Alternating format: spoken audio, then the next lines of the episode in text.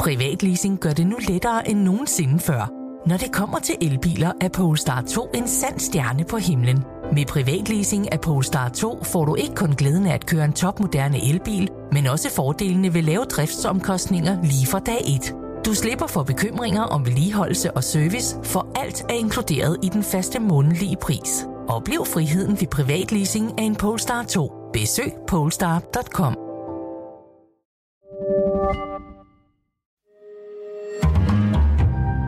Berlingske.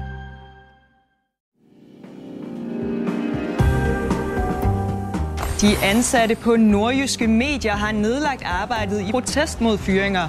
Fyringsrunder hos Nordjyske. Det har været en benhård periode. Spareplaner hos Jysfynske Medier. ønsket sig at få en afklaring. Underskud på 20 millioner hos Mediehusene Midtjylland. Det rammer den danske mediesektor. Adskillige nedlagte stillinger hos Jyllandsposten. Mere antallet af afskedelser. Sparerunder hos Berlingske Media. Dagbladet Information. Eller Sjællandske Medier. TV2. Og så rammer det altså også TV2. De danske medier er i krise. Mediehus efter mediehus landet over, både lokale, regionale og nationale, er midt i eller har gennemført betydelige sparerunder i det forgangne år. Medarbejdere er blevet fyret, stillinger nedlagt, funktioner udliciteret. Åbne data og en opgørelse for journalisten, det er journalisternes fagblad, anslår, at flere end 300 stillinger på landets skrevne medier alene det seneste år er forsvundet. Og tendensen, den er ikke bare dansk. Verden over afskedige aviser, magasiner og journalister i et væk. The New York Times coming to a virtual standstill today after more than a thousand employees walked off the job. Hvad skyldes avisernes krise, og hvordan ser fremtiden ud? Det taler jeg om i dag med Søren Schultz Jørgensen. Han er docent hos Danmarks Medie- og Journalisthøjskole, og så er han også mediekommentator. Mit navn er Michael Alsen, og jeg vil karriere i den her uge for Kors Vejstrup. Velkommen i Pilestræde.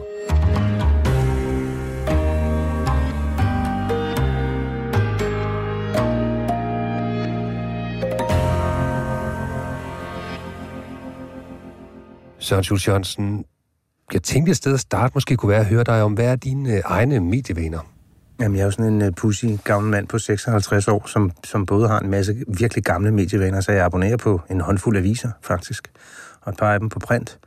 Og det har jeg gjort i, altså, siden jeg fik mine egne penge øh, for, for 35-40 år siden. Øh, og så abonnerer jeg også på en masse digital, og så streamer jeg enormt meget, og så hører jeg en masse som det her, altså podcast. Så jeg er sådan in between en hel masse forskellige øh, medietraditioner, altså både print, digitalt og alt muligt andet. Men jeg er selvfølgelig stor forbruger af, af nyhedsmedier. Og som vi talte om inden, så har du øh, inden programmet, du har jo også nogle øh, børn. Øh, kan du bare prøve at nævne bare sådan kort, hvad, hvad er deres medievaner, og hvor ligner de dig, og hvor adskiller de deres vaner sig fra dine? Ja, man kan sige en ting, der jo ikke adskiller sig, det er, at de er enormt optaget af, hvad der sker i verden.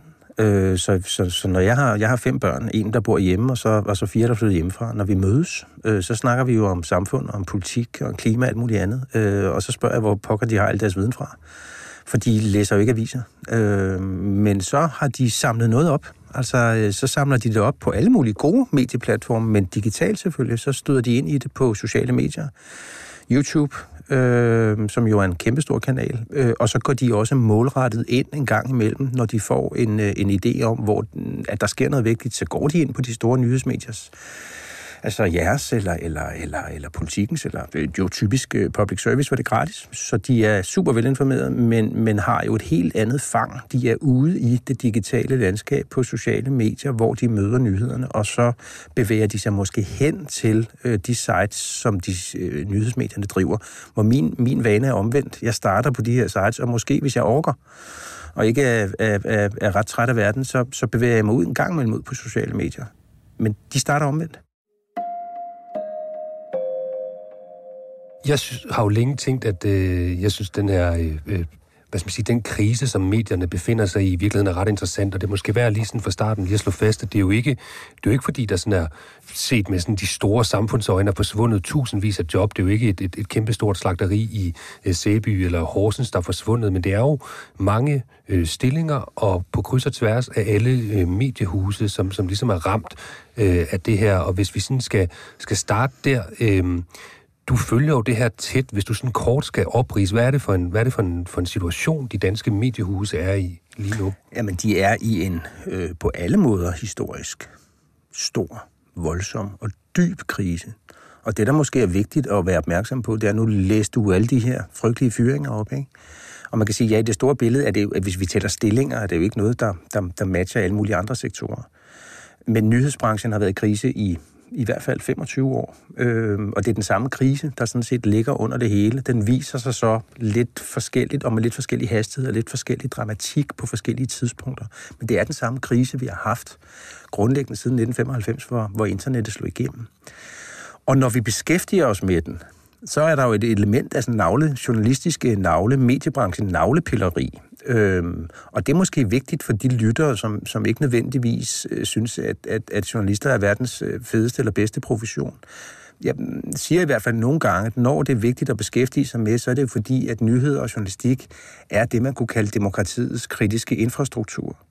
Så det, altså, det er jo de rørledninger, som på en måde binder borgerne sammen i en eller anden form for kredsløb, hvor vi ved lidt om, hvad der foregår, og hvor de medier, der gør sig virkelig meget umage for at bearbejde informationen, så det ikke er rygter og falske historier og propaganda osv. De medier, der gør sig umage med det, er selvfølgelig vigtige for vores demokrati.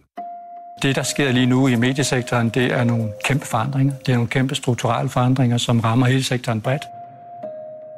Og så måske kan vi bare lige sådan, kan du lige kort oprise, hvad er det, sådan, hvad er det for nogle, sådan, for, for nogle problemer, øh, mediehusene på tværs af Danmark og hele verden lige nu kæmper med? Det, de lige nu kæmper med, er det, de har kæmpet med igennem 25 år, og det er skabt af den, det man kalder disruption fra, fra, fra internettet, som har gjort, punkt et, at øh, annonceomsætningen, som mediehusene har levet af, reduceres voldsomt, fordi den flyttes fra print og ud digitalt. Så man kan sige, der er en annoncedimension, som er helt vildt svær at have med at gøre. Så er der en anden dimension, der handler om betaling. Altså, hvor meget vi betaler fra medierne. Øh, og der kan man ikke, der er det enormt svært at få folk til at betale for det digitale. Øh, og der har vi et specifikt stort problem i Danmark sammenlignet med, med de andre nordiske lande.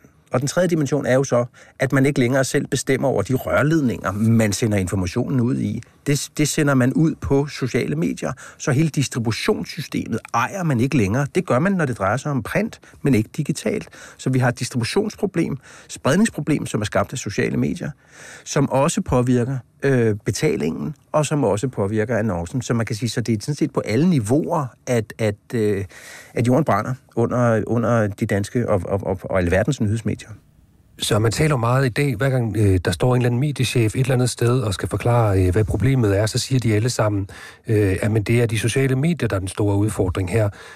Det er jo lidt specielt, fordi øh, vi, også hos Berlingske, nød jo i lang tid godt af de sociale medier. Kan du ikke lige prøve sådan kort op, hvad, hvad det her sådan kærligheds, øh, øh, ikke-kærlighedsforhold, der har været mellem øh, aviser for eksempel jo, og de sociale det er på medier? mange måder. Altså, jeg synes i hvert fald, når du nævner øh, de her ting, så, så, så skal enhver lytter og læser derude være opmærksom på, at når en chefredaktør udtaler sig om tech-giganterne, så ligger der mange skjulte dagsordner bag.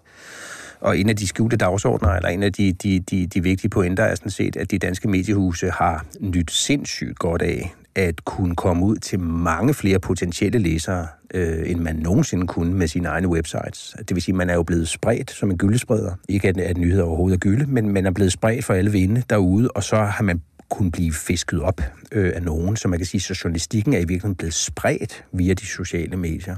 Det har jo været godt Bortset fra, at det selvfølgelig også er et sted, hvor øh, nyhedsmedierne ikke får nogen indtægter. Og så sker der det, at man jo håber på, at øh, det, der er ude på de sociale medier, skaber referral, altså at man bliver sendt tilbage til avisernes hjemmesider, hvor man så bliver mødt med en venlig besked, der hedder, hallo, det her det er betalt indhold, du skal betale lidt, har du ikke lyst til at være abonnent? Men det alle øh, verdensaviser har kunnet se i det sidste år, det er jo, at, at især Facebook har ændret sin algoritme på en sådan måde, at nyhedsindhold bliver meget mindre eksponeret, øh, og, og det vil sige, at trafikken på avisernes og nyhedernes øh, hjemmesider øh, faldt meget dramatisk på en sådan måde, at de sociale medier simpelthen ikke længere gav et større, øh, et større farvand. Der var ikke, kom ikke længere nogen større fiskesø at fiske fisk i. Så, så, så, så nu er kritikken jo, at de, at de sociale medier, at de på en måde har lukket for tilstrømningen, eller har gjort det skidesvært, så nu er der sådan en dobbeltærvelse over det, ikke? Facebook CEO Mark Zuckerberg announcing what he's calling a major change to your newsfeed. Here's what you can expect to see more posts, photos, and videos from your friends and family. That means less content from businesses, brands, and fewer news articles, too. Men, men man skal lige høre og læse øh, chefredaktørernes udsagn om de sociale medier lidt kritisk, fordi det også handler om, at de danske øh, nyhedsmedier har sovet gevaldigt i timen, og i virkeligheden har holdt bind ved, øh, altså har tisset i bukserne ved, i ved først at distribuere enormt grad, meget gratis derude, og nu, hvor trafikken så ikke kommer tilbage til deres egne hjemmesider, så, så mener de, at tech-giganterne er, er det, der undergraver demokratiet.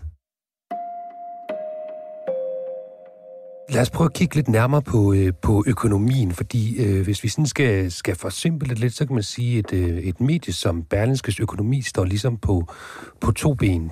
Det ene ben, det er jo det, vi sådan øh, traditionelt kender som, som annoncebenet, og det vil sige, det er jo de penge, vi får, når øh, private firmaer vil annoncere i vores øh, printavis, eller de her annoncer, som de fleste også efterhånden kender fra aviser, der ligesom popper op, og måske endda indimellem er lidt irriterende. Der får vi jo nogle penge for det. Hvis nu vi starter der, det marked, og det er jo det, man hører alle steder fra, det er i frit fald for øh, de private medier. Hvad er, det, hvad er det, der er sket der? Der er sket to ting øh, for avisvirksomhederne. Altså, det første, der selvfølgelig er sket, det er, at øh, annoncørerne ikke bare er interesserede i at udkomme øh, få deres annonceavis på avispapir.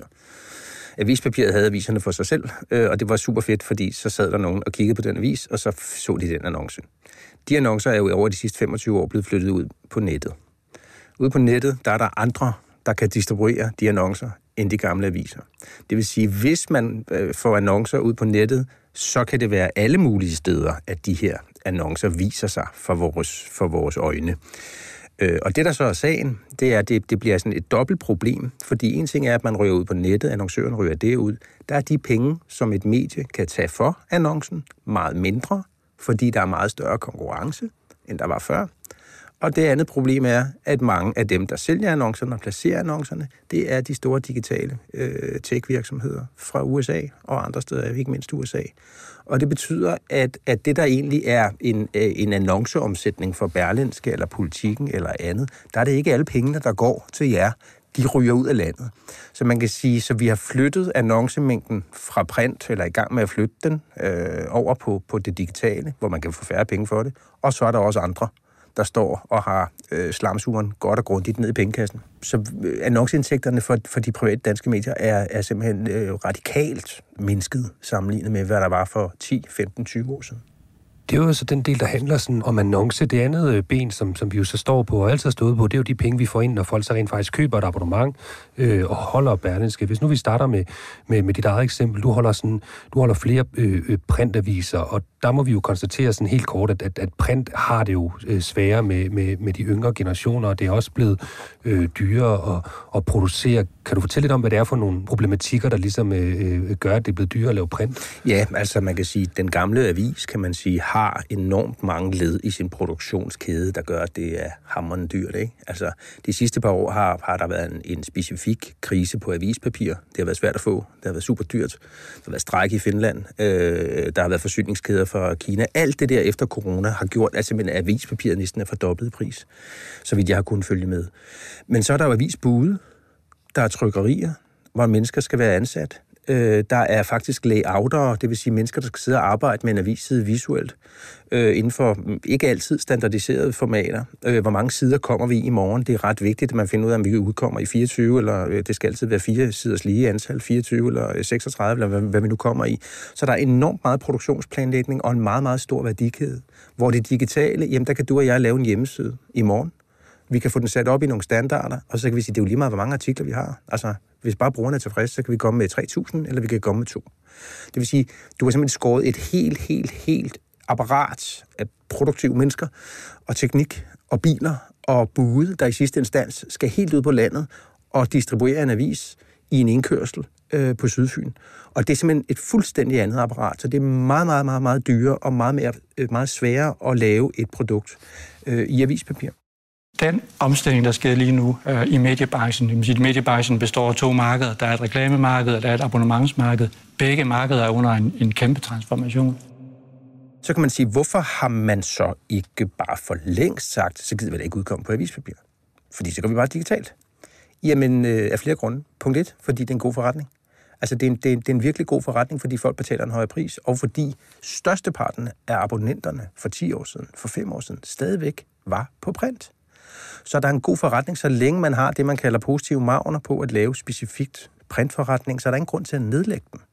Det, der er problemet for mediehusene, det er, hvordan kan man på den ene side opretholde en gammel forretning, som engang i de glade 80'er var en mega multimillione god forretning all over the world. Det er jo ikke tilfældigt, at Robert Murdoch og andre er blevet kæmpe millionærer og milliardærer. Det er jo simpelthen fordi, at avisvirksomhed på et tidspunkt i slutningen og midten af forrige århundrede var en af de helt guldrendede industrier.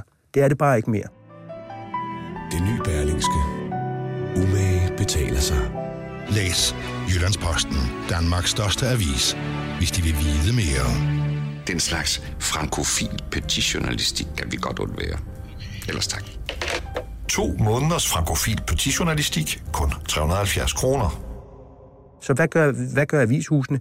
Skal de bare lukke det, der ser ud til at være en solnedgangsindustri, og så satse hele butikken på digitalt? Ja, det kunne man godt, men så mister man simpelthen mange hundrede millioner kroner per virksomhed. Også, både ikke bare i omsætning, men også i kontakt til brugerne, og også i potentiel indtægt. Så det handler om at fase det her ned hele tiden, samtidig med, at man bygger det andet op. Og det efterlader jo så den sidste gren, som jo så er de her digitale abonnementer eller abonnenter, og den, øh, den gode nyhed, det tror jeg jo i hvert fald, vi her på Berlingske, kan, kan, det kan vi i hvert fald skrive under på, det tror jeg faktisk også, man kan på mange andre øh, store viser. Det er jo, at man har oplevet en markant stigning inden for den gruppe, altså der er simpelthen kommet markant flere digitale abonnenter. Øh, det der jo så, som jeg også oplever udfordring på tværs, er jo, at den her gruppe måske er lidt mere illoyal, øh, og det er så at sige en lidt mere sådan volatil øh, brugerskar. Hvad ved vi om, om, om danskernes hvad skal man sige, generelle villighed til at betale for online-produkter? Vi ved, at vi i Danmark har et, øh, et meget, meget øh, jeg vil sige, stort problem eller en udfordring, hvis vi i hvert fald sammenligner os med de lande, som vi jo er i familie med, øh, vores søster, øh, lande Norge, Sverige og Finland der ved vi, at, at vi ligger markant lavere på betalingslyst vilje. Altså i Danmark er der en, har det de sidste 3-4-5 år ligget på mellem 17, 18 og 19 procent af befolkningen, altså under en femtedel, som har et abonnement på, på et nyhedsmedie, hvor man i Norge er på over 40 procent. Hmm. Og altid har ligget deroppe. Sverige har omkring en tredjedel øh, og Finland har omkring en fjerdedel, så vi ligger vi er simpelthen sidste i klassen. Og det vil sige, at vi har i den danske mediebranche et meget, meget større, øh, hvad skal vi kalde det, konverteringsproblem, eller fastholdelsesproblem, og også at, at få folk til at betale. Og det kan skyldes mange ting. Altså en af hypoteserne er, at, øh, eller det tror jeg ikke bare er en hypotese, men, men, men man, man kan se, at de norske og svenske, ikke mindst de norske medievirksomheder, var meget, meget, meget hurtige digitalt de danske medier har siddet alt for længe på hænderne og, og, og ikke vidst, hvad man skulle, og langt hen ad vejen kastet nyheder gratis ud på nettet. Så vi har næsten mistet en generation, der ikke har været vant til, at det er altså et forædlet produkt, hvor der er nogle mennesker, der har gjort sig umage med at give dig noget, som er vigtigt. Øhm, og der har vi tabt, tror jeg, en hel, halv eller en hel generation. Og jeg ved ikke, om den kurve kan knækkes. Altså, det ser ud som om, at den desværre i de her år er fastlåst på sådan 17, 18, 19 procent. Det er ikke meget, den bevæger sig opad. Når de her kriser kommer, så vil man jo typisk, og det er jo det, vi befinder os i lige nu, så vil der jo øh, øh, typisk øh, komme øh, en diskussion om, øh, hvad det betyder, at vi jo i Danmark har en, en stor og stærk øh, public service institution, som DR, og nu er det jo meget populært lige nu i vores branche at øh, skilte med sin habilitet, så det er, at jeg skal starte med at sige, at jeg jo faktisk øh, skifter til det, DR lige om lidt, hvor jeg har fået job ude fra øh, det nye år. Øh, men men hvad betyder det, øh, at man har en, en stor, stærk øh, institution som DR, hvor du jo ikke betaler, det gør du så over skatten, men hvor du jo ellers oplever at få gratis adgang til, til både nyheder og dokumentarer og radio og podcast og, og det hele? Det betyder sindssygt meget. Man kan sige, at man kan sammenligne de lande, som har øh, store public service institutioner med de lande, der ikke har. Så det er groft sagt sådan, altså i, i hvert fald i vores del af verden, at der, hvor, du har en oplyst befolkning, som har tillid til medierne øh, osv., det er i mange af de lande, hvor man har øh, public service kanaler, som, som, som har den vigtige opgave, ikke bare at levere et alsidigt øh, indhold, men også at gøre det til hele befolkningen. Så man kan sige, det er super vigtigt. Det er derfor, vi siger, at licens er noget, vi giver til hinanden. Men man kan svare på spørgsmålet, øh, hvad kan man sige, ideologisk, øh, med forskellige briller. Fordi øh, det mediehus, vi sidder i nu, Berlingske og andre lignende, øh, taler jo meget om de private, frie medier. Frie øh, som, som det, der ikke er statsligt. Øh, som noget, der er vigtigt for pluralismen. Øh, og det er sådan det pluralistiske argument, som jo er vældig godt. Altså, det nytter jo ikke noget, at vi har øh, nordkoreanske tilstande, hvor der bare er en udbyder af nok så god kvalitet, men så får man altså tingene fra, fra en vinkel, uanset om man har armslængde og hvad man ellers måtte have. Så et pluralistisk mediebillede er vigtigt. Bare for sådan et skrækeksemplet, eller i hvert fald det øh, modeksemplet, vil jo være for eksempel det amerikanske mediebillede, hvor vi jo ved, øh, at, at der har du nogle meget polariserede øh, medier. Du har et medie som Fox News, der jo taler til sin målgruppe. Du har et medie som CNN, der taler til, til sin målgruppe. Øh, er det det, man sådan kan, kan frygte også, at, at, at ligesom bliver et, altså et, et slutresultat af den proces, vi går igennem nu? At, øh... Nej, det tror jeg ikke. Øh, men man kan jo godt øh, altså vise den horrorfilm, og det er jo den horrorfilm, vi alle sammen kigger på. Ikke? Altså er det der, vi bevæger os hen? Ja, man kan sige, ja, vi bevæger os jo i en eller anden udstrækning hen til at befolkningen vælger, også vælger medier ud fra noget holdningsmæssigt. Ikke? Men det, der jo er den afgørende forskel på USA og på Danmark og på mange lande i, i Europa, det er jo, at vi har et parlamentarisk system, som består af en hel masse forskellige aktører, som langt hen ad vejen er forhandlings- og konsensusorienteret. Det vil sige, der kommer brede forlig. Så man kan sige, så den, den krise, vi har haft i USA, øh, og har i USA med medierne, den er ikke mindst skabt af en polarisering mellem politikerne. Så man kan sige, så er der så medier, der har været så tåbelige og følagtige, at de har lagt sig i slipstrømmen på bestemte øh, politikere. Men man kan sige, jeg tror ikke, at vi nogensinde kommer dertil, fordi det ville forudsætte, at vi lavede vores grundlov om og havde præsidenter og havde noget andet, og der kun var to partier, hvor folk stillede op og sådan noget, så, så vi er ikke i nærheden af det. Men vi kan sagtens være i en situation, hvor der kommer skyttegravskrig mellem mange forskellige skyttegrav, og hvor man kommer til at forbinde Berlinske med de blå politikken med spiltyperne, information med de langskæggede intellektuelle, Jyllandsposten med nogle minkfarmere, der nu er nedlagt, og børsen med nogle blå typer. Og, vi, og hvis det er sådan, at, at de enkelte medier så at sige smelter sammen med deres målgrupper, hvad Berlingske jo er godt i gang med at gøre fuldtonet, og gør dygtigt, så får vi også en situation, hvor man en gang imellem kommer til at tænke, at det her information eller nyheder, som er skabt til at plise den målgruppe, der måtte være blå eller rød eller spæltorienteret, eller er det for det fælles bedste? Du sagde jo til at starte med, at krisen i virkeligheden har været 25 øh, år, og det kan der være meget rigtigt om. Det der jo, som jeg synes er lidt specielt, det var jo faktisk, at tilbage i 2020, helt præcis i marts 2020, da, da corona-epidemien øh, den ligesom starter, og i virkeligheden helt frem til øh, Rusland invaderer Ukraine i, i februar øh, 2022, der oplever alle medier herhjemme jo faktisk en, en enorm øget interesse, altså øh, ekstremt mange læsere, øh, folk, der gerne vil købe abonnementer, en, altså virkelig sådan en, en opblomstring. Hvad fortæller det dig, at i de her situationer, altså hvor vi ved, dog har været meget på spil, at, altså hvad fortæller det dig, at, at alle medier stort set, ja faktisk alle oplever den fremgang, de gjorde? Det siger jo noget om, at når borgerne virkelig har brug for at få gennemarbejdet, pålidelig, kritisk, balanceret information og nyheder, så tyr de til de steder, hvor professionalismen og kvaliteten er størst. Man kan sige, når der er kriser i samfundet, hvor vi er i tvivl, øh, så er det stadigvæk sådan, og det tror jeg sådan set ikke ændres. Så man kan sige, hvis vi bare kunne blive ved med at have kriser i samfundet, øh, og at kriserne ikke varede for længe, fordi sagen er selvfølgelig også, at der opstår det, man kunne kalde en nyhedstræthed. På engelsk kalder man det news avoidance. Øh, på dansk har man fundet et meget, meget grimt oversættelse, der hedder nyhedsundgåelse. Jeg har, der må være nogle oversættere derude, der, der kan finde ud af at lave det på en finde bedre ord. Nå, men pointen er, det, det, det, det er der mange, der tolker som et udtryk for, at borgerne sådan set er, er, er, øh, ikke, altså er træt af medierne. Så der sker det, at når vi har brug for den kritiske, altså som i ordet kritisk forstået, sådan vigtige, vitale information, så går vi heldigvis til nyhedsmedierne. Men hvis der opstår, hvis kriserne varer for længe, eller er for voldsomme, og der er for mange af dem, så slukker vi. Jeg kan huske, da jeg selv startede på journalisterskolen, der gjorde tilbage i 2010, så fik vi videre vores undervisere. Allerede i løbet af de næste fem år, så vi ser, at der er flere store aviser, der er på vej til at dreje nøglen om.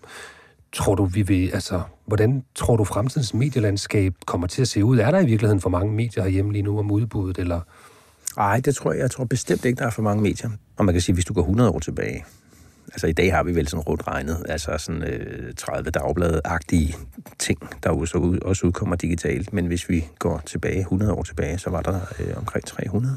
Altså i alle byer var der fire. Vi er på vej til en situation, hvor øh, der vil være færre øh, store medier, der fagner en stor mangfoldighed. Øh, men til gengæld vil vi, få, vi vil gå fra nogle massemedier til en hel masse medier. Så vi vil få stadig flere nichemedier, der er stadig mere specialiseret i de emner, de tager op, de spørgsmål, de tager op, og i de mm, målgrupper, de får fat i. Så på en måde får vi større pluralisme, men mindre sammenhæng. Det bliver sådan lidt cherrypicking, vi kommer til at skulle være, eller gøre som, som medieforbrugere. Det, som jeg tror er rimelig ensydigt øh, kommer til at ske for dem, der stadig udgiver på avispapir, det er selvfølgelig, at de, kommer med, at de virksomheder, det gør de jo allerede, overvejer om, øh, altså hvor længe de skal have avispapiret. Jeg tror, der er mange, der vil fortsætte med avispapiret, fordi der er mange, der kan se kvaliteten, også om 10, 15, 20 år, kan se kvaliteten af at læse noget på papir. Men udgivelsesfrekvensen, øh, altså hvor hyppigt man udkommer med sin avis, vil dig, det vil, det vil jeg godt vide, en gammel stråhat på, vil der være mange, øh, eller i hvert fald en del avisudgiver, som begynder at kigge på. Og det vil sige, at i stedet for at udkomme 5, 6, for nogle øh, avisers vedkommende syv gange om ugen, så kan det godt være, at man tænker, lad os udkomme to gange i løbet af hverdagen og en weekendudgave, sådan at man ligesom puljer tingene. Det er det, der sker med avispapiret. Der vil sikkert være nogen. Altså, vi er i et hus, hvor, hvor BT ikke længere findes på papir det vil der da stensikkert være nogle, nogle, nogle, nogle flere øh, aviser, vi kommer til at opleve med. Men, men jeg tror, at avispapiret får det, man kalder en lang hale. Det kommer til at være her i lang tid, måske for evigt, men at det vil være et, et nicheprodukt. Søren, det er jo sådan, at Berlingske fylder jo faktisk øh, sådan et semi-rundt øh, her til januar. Vi fylder 275 år, og der har jo været alle mulige kriser undervejs, og der har sikkert været rigtig mange gange, hvor man har siddet og snakket om, at nu er det nu, og nu er enden ved at være nær. Øh, efter din bedste overbevisning øh, øh kommer vi også til at fejre 300, måske 400 års fødselsdag på et tidspunkt. Ja, det tror jeg. Så længe der vil være nogen derude, som forbinder øh, brandet Berlinske øh, med noget, der er vigtigt for, for, for dem, så tror jeg, I vil blive bevaret. Men I vil stensikkert, hvad I jo allerede er, øh, være ejet af et større konglomerat af nogle større, nogle større fisk, der svømmer i internationale farvand. Og det er det, jeg tror, der kommer til at ske med en masse af de små og større danske øh, øh, nyheds- og, og, og medier i det hele taget. De indgår i en global kæde af ejerskaber og selskaber, også nogen, der ikke nødvendigvis har mm, pokkers meget med, med nyheder at gøre. Det kan også være streamingtjenester, det kan være reklamebyråer, det kan være alt muligt. Der oplever vi jo en, en, en enorm øh, sammensmeltning af forskellige typer af indhold i medierne. Så ja, jeg tror, at verden skal findes om 275 år. Jeg håber det. Men det kan godt være, at I, øh, I vil være en, en del af et, af et reklamebyrå og, og, og alt muligt andet. Øh, hvad jeg sandt for døden ikke håber. Men, øh, men det er den retning, det går. Tusind tak, fordi du ville være med i dag, Søren. Bare en fornøjelse. Det var Pilestræde for i dag. Dagens program er lavet af Karoline Nord, Thomas Arndt og Bo Lange, og mit navn er Michael Halsen, og det var jo et sidste gang, du hørte mig. Tilbage i næste uge er Kors Vejstrup.